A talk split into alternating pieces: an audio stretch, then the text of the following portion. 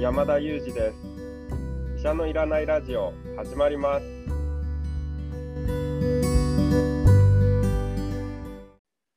はい今日もニューヨークに在住の山田裕二先生にお話を聞いていきたいと思います。よろしくお願いします。よろしくお願いします。山田先生大変なニュースが出てきましたよ。イギリスのエリザベス女王が新型コロナに感染したそうです。そうみたいですね。ご高齢ですし、心配ですよね。いや、95歳ですよ。そうですよね。あの症状としてはあの風邪のような症状というお話なんですけれども、いや、はい、でもエリザベス女王ぐらいになると当然あの隔離というか、まあ、あの十分に注意をされてたと思いますし、はい、どうしてこれでも感染しちゃうんですかね。まあでも人に全く接しない人っていうのはいないですからね。だからどっかで感染しちゃったんだと思うんですけれども、ただまあ、その今、コロナは、もともと始まった頃っていう、やっぱり高齢者は亡くなるリスクが高いですよと言われてきましたけれども、あのこのワクチンが広がってからというのは、特に3回ワクチンを受けた方というのは、年齢、高齢でもですね、あの重症化のリスクっていうのはだいぶ下がることが分かってきましたし、もう一つはこれ、私、老年医学医としてま強調したいところなんですけれども、やっぱり年齢じゃないなと思います。まあ、細かいデータっていうのはまだ分かってないところがあるんですけれども、例えば同じ95歳でも、自分の足で歩く95歳と寝たきりの95歳の方で、本当にコロナが同じ影響を及ぼすんですかっていうのはやっぱり疑問に思うべきで、で実際にですね、やっぱり病院で働いていると、ちょっと寝たきりでですね、まあ、その介護が必要な方の方が重症化して入院してくるあの方ってやっぱり多い印象を受けていますし、一方でご自分の足で歩かれる方というのは、あのそういった重症化であの入院される方を、まあ、あまりあの経験しないということで、まあ、これも本当にあのデータとしては論文化されたものをまた見ていかないとわからないですけれども、まあ、年齢だけではないのかなというところもあの私としては考えています。ああ、なるほど。普段の健康状態が感染したときに、まあ、こう影響してくるというか、関係がありそうってことなんですかね。そうですね。やっぱり数字だけじゃなくて、持病がどうかとかですね、ご自分の足、体の状態はどうかとか、まあ、そういったもの一つ一つが重症化リスクに影響を与えてきていると思いますね。うんなるほど。まあ、95歳というのはすごくあの、まあ、高齢ですけれども、こういう、まあ、高齢の方が感染したときに気をつけるようなことってあるんですか？そうですね、やはり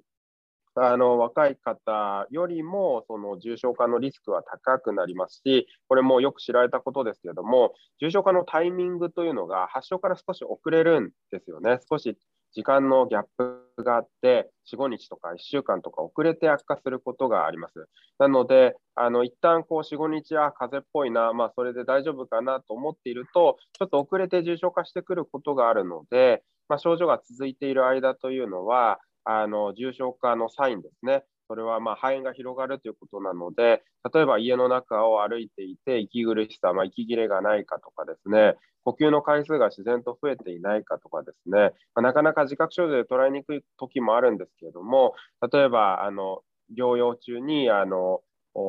酸素濃度を測る機械を、まあ、あのレンタルしましたという場合には、酸素濃度を測るとかですね、まあ、そういったことがあの実際に観察期間中は重要になってくるかなと思います。うんなるほど。あのそんなこう状況の中で、あのまあ、光というか、えー、コロナの、えー、薬、コロナに対する薬も開発情報のニュースが出てきてますよね。そうですね。今、あのどんな薬が開発されてるんですか？そうですね、あのその重症化を防ぐという意味ではですね、まあ、あの今、飲み薬として、まあ、あの今、2種類ほどあの使えるものがあります。一つがモルヌピラビルという薬で、もう一つがパスクロビドという薬で、いずれもですね、5日間1日2回ずつあの飲む飲み薬になっています。でこの飲み薬であることで、これまでですね、このこのこの2つの薬が出てくるまでは、すべての薬がですね、注射薬だったんですね。なので、飲み薬での対応っていうのが重症化予防っていうのはできなかったんですけれども、この2つが出てきたことによって、自宅療養中に自宅で治療ができるようになったので、そういった意味であの治療の選択肢の幅が広がりましたね。確かに自宅でできるか、まあ、注射だとお医者さんに打ってもらうなりしなきゃいけないわけですもんね。大きいですね。そうですね。はい。まあ、注射もですね、あのレムデシビルというあの昔から入院治療に使ってきた薬がですね、あのこの重症化の予防にもあの有効であるということが分かってきまして、今3日間1日1回の点滴であのそれも治療ができるようになりましたので、例えば1日1回通院ができるとかですね、あるいは自宅にあの看護師が来て点滴ができるというような場合には、そういった治療の選択肢もあるんですけれども、あの今、そういったものがあの使われている状況です。うん。この飲み薬を飲むとこうどう治っちゃうんですか？そうですね、まあ、治るというところではなくて、目指すところはですね、一番は重症化リスクが高い方。で、その先に、ま、高い確率で重症化が起こるだろうという方に、この薬を投与するとですね、重症化するのを防いでくれるということがよく知られていまして、この薬たちは何をしてくれるかというと、まあ、体の中に入ってきたコロナウイルスが体の中に取り込まれて細胞の中に入り込むと、細胞の中でウイルスがどんどんどんどん増えていってしまうんですね。増えていくと細胞からまた顔を出して、次から次へと別の細胞に飛び移っていって、で次の細胞の中でまたあのウイルスが入って、でまたあのウイルスが増えるとというようなことを繰り返していくんですね。でそこに、まあ、少し遅れてこう免疫が働いて、あの自分の免疫、まあ、警察官みたいなものなんですけれども、あの街を守る警察官がやってきて、悪者を退治してやっつけてくれるというような戦いが始まるんですけども、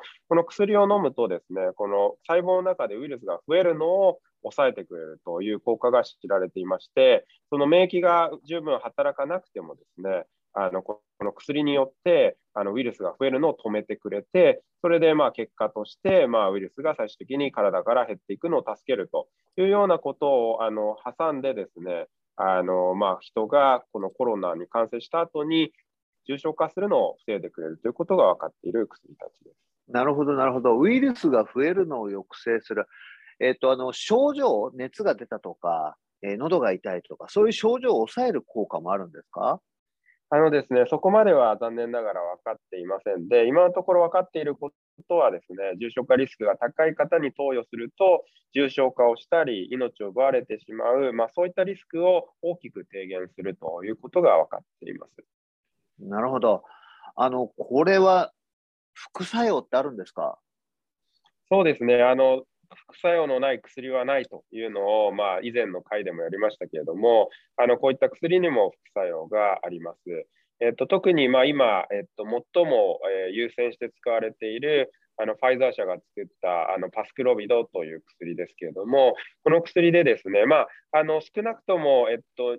1000人から2000人単位で行った臨床試験の中で、非常に大きな副作用というのは見られなかったんですけれども、よく見られた副作用としては、1つは、えっと、味覚障害ですね、味覚が分からなくなってしまうというような症状と、それから下痢ですね、これがまあ主に見られた症状で、で味覚障害だとか下痢だとかっていうと、あこれ、それってコロナの症状なんじゃないかと思われるかと思うんですけれども、実際にあの臨床試験の中では、この薬を投与した人たちと同じ条件でですね、あの偽物の薬を投与した人の比較をしてるんですね。で比較をしたときにあの、この薬を投与されたパスクロビドを投与された人たちで特別多かった副作用を報告してるんですけれども、それが、えっと、今あの申し上げたような副作用だったということなので、コロナではなくて、あのこの薬によってですね、あのそういった症状が出る可能性が、まあ、指摘されているということになります。うんなるほど。で、まあ、副作用に関してもある程度こう見えてるというふうに理解してもいいんですかね？そうですね、まあ、少なくとも、えっと、2000人単位では分かっているということなんですけれども、これ、ま注意が必要で、例えばワクチンでもですね、えー、2万人、3万人の試験では報告されていなかったことが、例えば100万人単位にワクチン接種を進めていくと、あ100万人に投与してみると、実は何人かに心筋炎という重大な副反応が起こるんだなっていうことがやっと分かってきたっていうことがありますよね。というのは、例えば100万人に1人にしか起こらない稀な副反応というのは、実際に1万人では確率論的にですね、まあ、1人も出てこないということは十分見込まれるわけですね。それと同様でですね、ワクチンでは何万人規模でやったんですけども、あの今回の薬ではですね、1000人の規模でしか投与できてませんので、少なくとも1000人に2人とか、1000人に3人みたいな副作用で重いものはなさそうだということは言えるんですけども、じゃあ果たして10万人に1人のすごく重い副作用があるんでしょうかっていう答えには残念ながら答えられないので、今、まあ、あの幸いといいますか、あの世界中でこの薬使われ始めてますので、データが蓄積されていくとですね、あ実はですね、10万人に1人の確率であのこんな副作用があることが分かっちゃったんですみたいなことは、まあ、これからですね、分かってくる可能性もあるかと思います。なるほど。あの先生の病院ではもうこれ処方されてるんですか？はい、処方しております。あなるほど。日本はどうなるんですかね？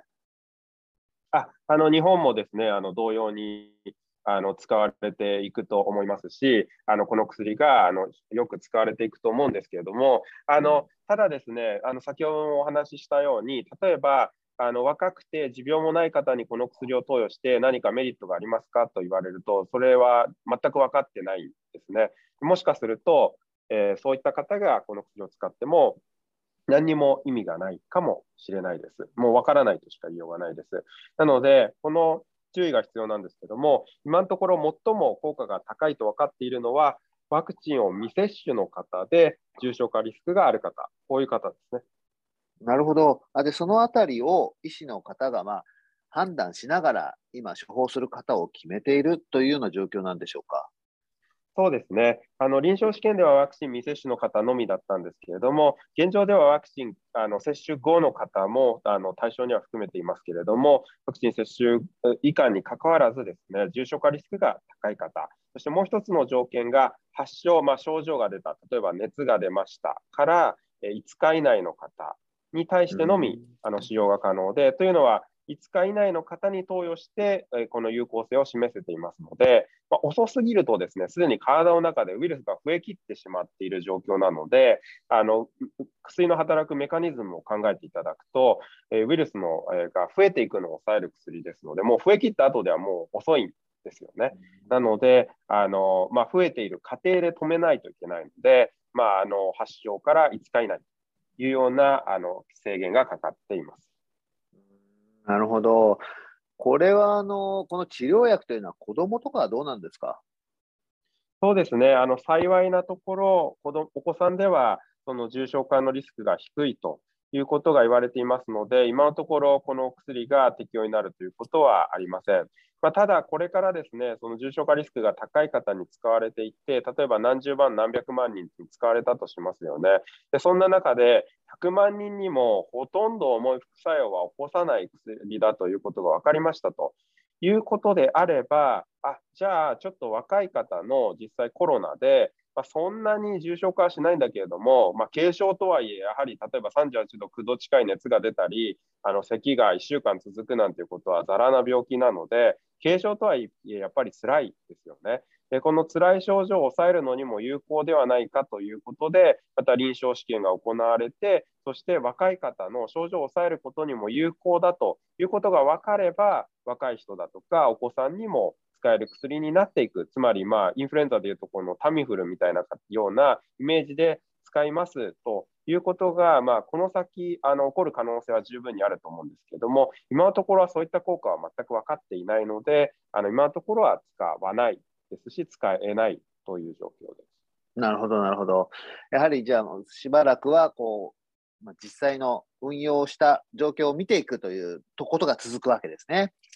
そうですね。あの現場で副作用の情報ですとか、有効性の情報を、まあ、あの蓄積していくということになると思います。わかりました。ありがとうございます。それにしても、こう名前がややこしくて、2つさらっと私まだ言えないんですけど、覚えるのが大変ですね。そうですね、まあ、薬の名前っていうのはたくさんあるので、私たちはこういうのは慣れてるんですけども、確かに覚えるの難しいですよね。モルヌピラビルとかパスクロビドって噛まないで言うのも大変ですよね。そうですね。わかりました。まあ、この薬とこれからまた開発も進んでいくと思いますので、薬の動きにも注意したいと思います。はい、今日はどうもありがとうございました。ありがとうございました。えー、本日はファイザーの飲み薬、まあ、コロナに対する飲み薬について、山田英二先生と山田英二先生に伺いました。本日も薄井颯と山田裕二がお送りしました。Thank you for listening and see you next time.